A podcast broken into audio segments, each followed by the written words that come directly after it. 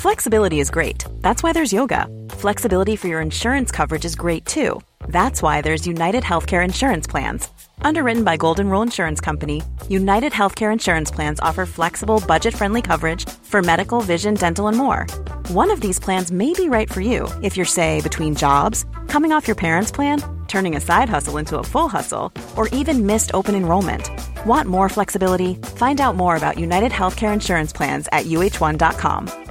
This Mother's Day, celebrate the extraordinary women in your life with a heartfelt gift from Blue Nile. Whether it's for your mom, a mother figure, or yourself as a mom, find that perfect piece to express your love and appreciation. Explore Blue Nile's exquisite pearls and mesmerizing gemstones that she's sure to love. Enjoy fast shipping options like guaranteed free shipping and returns. Make this Mother's Day unforgettable with a piece from Blue Nile. Right now, get up to 50% off at BlueNile.com. That's BlueNile.com.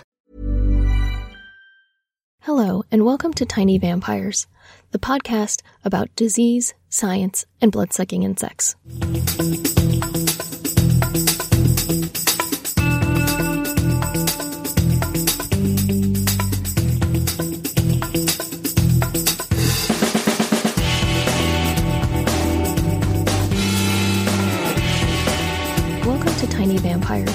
This is episode 4 How Mosquitoes Choose Their Mates. I'm Raven, Forest Scoutso, your host. First off, if you haven't yet listened to episode 3, I suggest you go back and listen to it before listening to this episode. Things will make a lot more sense that way. It's true that Valentine's Day has come and gone, but love is still in the air for mosquitoes. You'll especially know this is true if you live in the American South or any of the places that have recently been flooding. So, it's very timely to answer the second half of Matt Rittenhouse's question. He asked, What did the biotech company Oxitec modify in these mosquitoes? If they are modifying a gene that is lethal to mosquito offspring and a gene that makes them fluorescent, could the wild female mosquito adapt to identify the GM mosquitoes and avoid mating with them. How do mosquitoes even choose their mates? The first part about the genetic engineering of mosquitoes was the topic of episode 3. Now we'll focus on the second half of the question what we know about the love lives of two of the most medically important mosquitoes Anopheles gambiae and our old friend Aedes aegypti. I know these Latin names can be tricky to try to remember. Knowing the translations of these names into English helps me to remember them a lot. The word Anopheles is actually Greek in origin and means useless, hurtful, and harmful. Gambiae is the species name, which is just the Latinization of Gambia, the country where the species was first identified by Europeans. Similarly, Aedes aegypti's name is Greek in origin and means distasteful and unpleasant. And the species name is also after a country in Africa, this time Egypt. You can tell from these names the Greeks really didn't hold back on how they felt about these mosquitoes. The reason why you'll hear a lot about these two species in the news and on this podcast is because they both have the nasty habit of preferring human blood over any other animal. Not surprisingly, this results in them being major transmitters of some of the worst diseases, with Anopheles gambiae causing most cases of malaria, which kills millions of people a year, many of whom are under the age of five. As we already discussed in previous episodes, Aedes aegypti are the most important vectors of yellow fever, dengue, chikungunya, and of course, Zika. In order to tackle these little menaces, we need to know everything about them, and especially how they make more mosquitoes, often hundreds at a time. But if you really think about it, it's pretty incredible that such tiny, delicate little creatures are capable of finding each other in their vast habitat full of dangers. From the mosquito perspective, the world has many obstacles. A gust of wind can blow them completely off course, and something as minor as a row of hedges can take hours to navigate. Randomly bumping into an eager mate is highly unlikely. Even for humans who are social animals that like to congregate, it's hard to find someone, as evidenced by the number of dating sites and singles bars. Actually, singles bars are a really good analogy for how mosquitoes solve this mating problem. Just as with people, all the mosquitoes looking for love congregate in a suitable place all at one time. This is a mosquito swarm. If a large group of males are all in one place, a high contrast spot on the ground, at one time, which is usually dusk, the females can easily find them. The mating pair can then fly off together. Even if the male doesn't like a female or she doesn't like him, all he has to do is stay with the swarm and another female will come by. So, what happens once the female gets to the swarm is the topic of the two papers we're going to talk about today. All of the experiments were conducted by Cator et al. group from Cornell University. They decided to first investigate Aedes aegypti to see if they are using sound to communicate within the swarm, which is written up in their paper harmonic convergence in the love song of the dengue vector mosquito. Next, they investigated Anopheles gambiae and sought to see if the sound the mosquitoes are making is being used to determine mate quality. This paper was called Sizing Up a Mate Variation in the Production and Response to Acoustic Signals in Anopheles gambiae. Anyone who has ever been around a mosquito knows the dreaded high pitched whining sound they make when they're flying. The Cator group suspected that this buzzing noise was not just a byproduct of the mosquito's flight, but could actually be a means of communication between mosquitoes. The first thing the researchers needed to do was get a very good audio recording of the sounds mosquitoes make when they fly. To do this, they used a tiny dab of superglue to stick the head of a pin to the mosquito's back, so the mosquito was wearing it like a backpack. Then the pin was held near a particle velocity microphone, so that the mosquito's legs were dangling in midair. This makes the mosquito think it's flying, and so it beats its wings, but it's securely held in place by the pin, so it's a bit like a person running on a treadmill. After doing this with males and females, the researchers found that Aedes females usually buzzed at a frequency of 400 hertz, which sounds like this. It may sound familiar to you. Males buzzed around 600 hertz. But when they brought the pair of mate seeking mosquitoes near each other, something really interesting happened the females tripled their wingbeat speed, and the males doubled theirs. Doing this, they both ended up at 1200 hertz, producing a duet.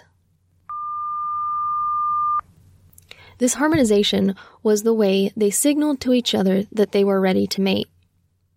Some of the mosquitoes would even respond to a computer producing the mating signal tone by ramping up to the 1200 hertz themselves.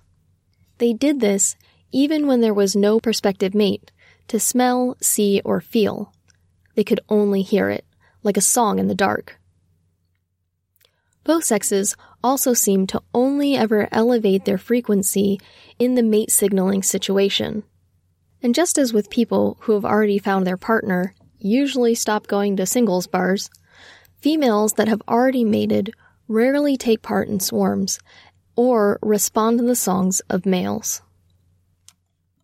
These results seemed to be pretty clear, but there was one problem. The conventional wisdom said that male mosquitoes couldn't hear frequencies over 800 hertz, which means he wouldn't be able to hear his very own song at 1200 hertz, which he was trying so hard to produce. Instead of accepting the conventional wisdom, the Cator team remembered the most fundamental aspect of science. The only thing that matters when it comes to researching the natural world is evidence. So, they sought to determine the exact range of mosquito hearing by playing tones to both males and female mosquitoes while recording the electrical signals produced by the mosquito ear. The hearing organ of a mosquito is both the antenna and the Johnston's organ. The Johnston's organ kind of looks like an inner tube, with the antenna coming out of the hole in the middle. Piercing the Johnston's organ with an electrode, with the aid of a powerful microscope and a very steady hand, gave the researchers the ability to see the neurons inside the organ firing.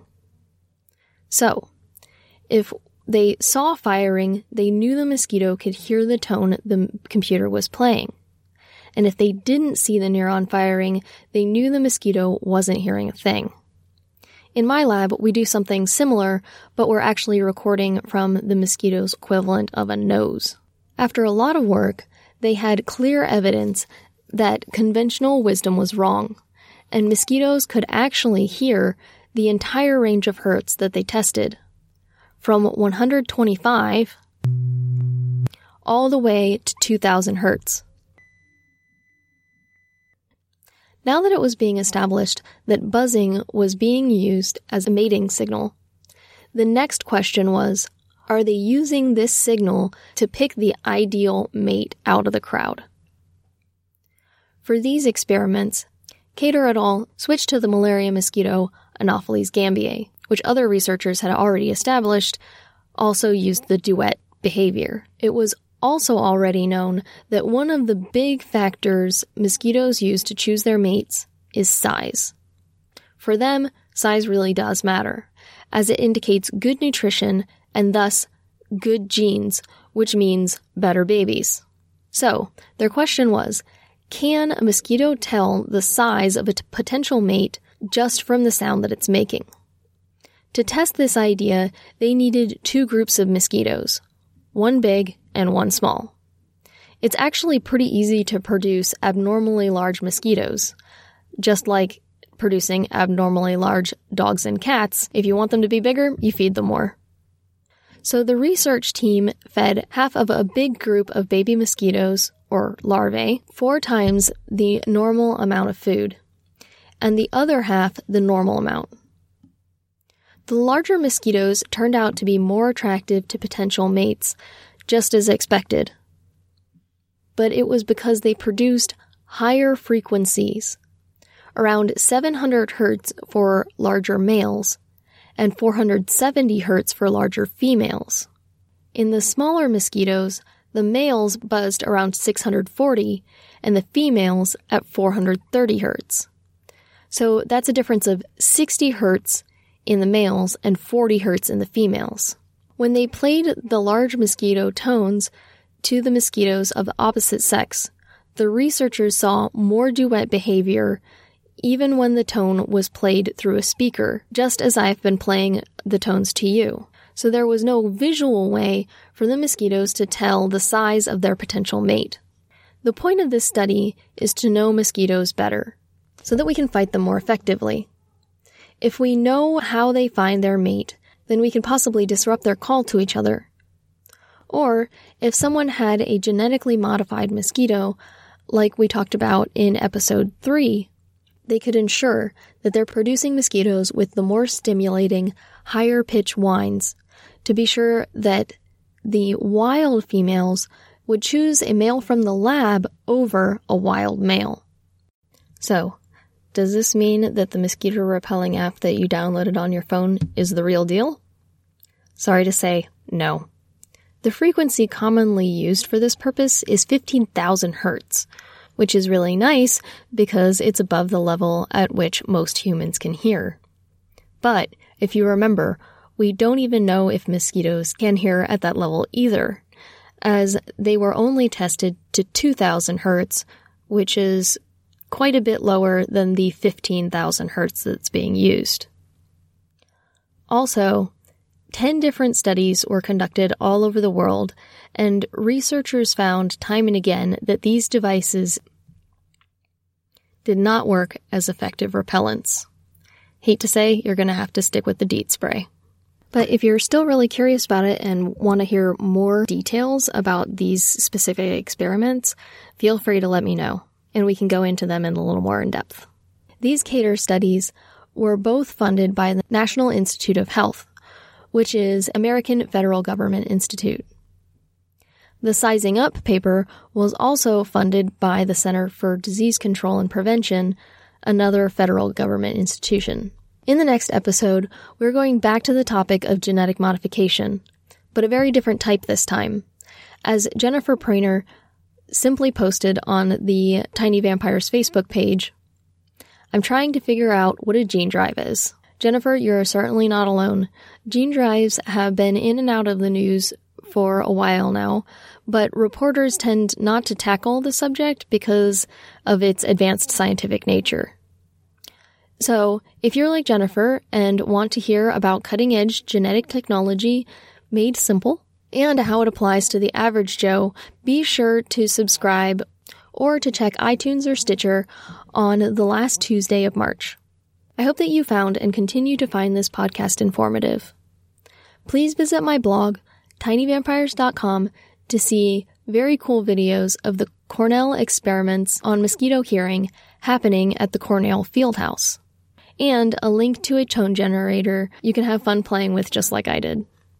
Also on the blog are citations for all of the papers I used to put together this episode, as well as a link to the slow motion videos of mosquitoes they made during their investigations. Also, show notes, music credits, and more. A very heartfelt thank you to Harvey Maiden for posting the very first rating and review on iTunes. This podcast is a labor of love for me, and interacting with listeners is really energizing to me during my late night script writing sessions. So be like Harvey, rate and review my podcast on whatever platform you're listening on. If you have an arthropod or disease question you would like to be the question of the day, or if you have corrections, send them to hforres and the number one at nd like Notre Dame dot edu, or just post them on the Tiny Vampires blog or Facebook page. Thank you for listening from me, Raven Forrest Riscalzo, PhD student at the University of Notre Dame, member of the Social Responsibilities of Researchers program, and funded by the National Science Foundation.